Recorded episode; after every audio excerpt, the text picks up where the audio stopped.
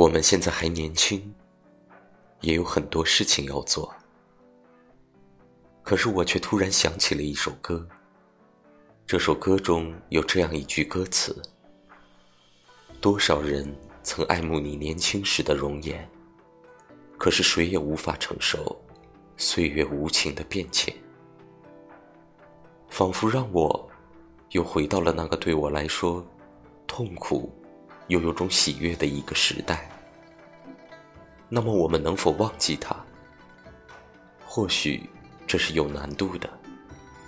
但是也能让你发现，水样的年华，其实也是人从思想上和感情上的一次激烈碰撞，而且它所释放出来的能量，是我们无法想象的。所以，我觉得水样的年华，是能对我产生一生积极影响的。